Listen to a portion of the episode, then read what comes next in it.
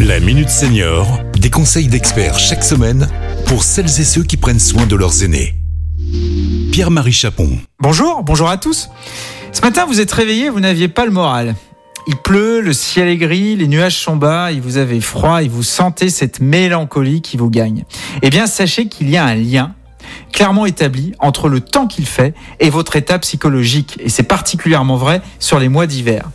Quand il ne fait pas beau, notre corps produit plus de cortisol, qui est l'hormone qui influence le niveau de stress. D'où des réactions d'agressivité, d'impatience qui peuvent être exprimées lorsque le temps est morose.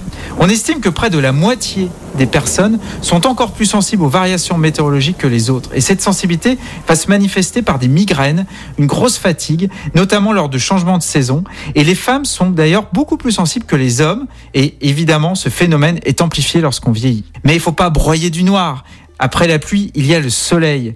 Et c'est la lumière naturelle du soleil qui va se synchroniser avec notre horloge biologique, qui va contribuer à nous apporter de la vitamine D qui est essentielle aux os et au cœur, et qui va stimuler notre production de sérotonine, qui n'est rien d'autre que l'hormone du bonheur. Et c'est pour cette raison que l'on se sent mieux lorsqu'il y a du soleil. Mais au-delà de la météo, nous sommes affectés par le dérèglement climatique.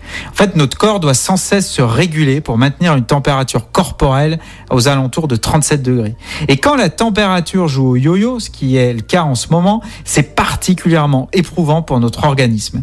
Et c'est d'autant plus vrai pour les personnes fragiles et âgées qui ont une thermorégulation beaucoup plus lente. Il est normal d'être fatigué en cette période. Et lorsqu'on constate des symptômes plus graves, comme un sentiment de désespoir ou, ou une impuissance, il convient de consulter son médecin, car il peut s'agir d'une dépression qui peut d'ailleurs être amplifiée par un déséquilibre hormonal. Toutefois, il est quand même possible d'agir en prévention en se donnant un certain nombre de règles à respecter au quotidien, notamment respecter un rythme régulier, avoir un régime sain et faire de l'exercice. Mais il existe aussi des petites astuces.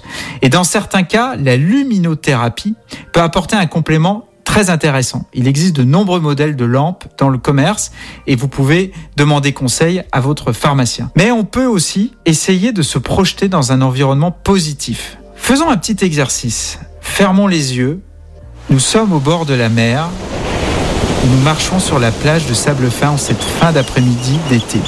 Il fait doux, on se relaxe et on se sent beaucoup mieux. Et ce type d'exercice réalisé régulièrement peut également jouer sur notre morale. Les jours commencent à rallonger, alors profitons-en, positivons et à très bientôt pour un nouveau numéro de la Minute Senior. Cet épisode a été rendu possible grâce à la CARSA Tronalp, Caisse d'assurance retraite et de la santé au travail, expert du bien vieillir.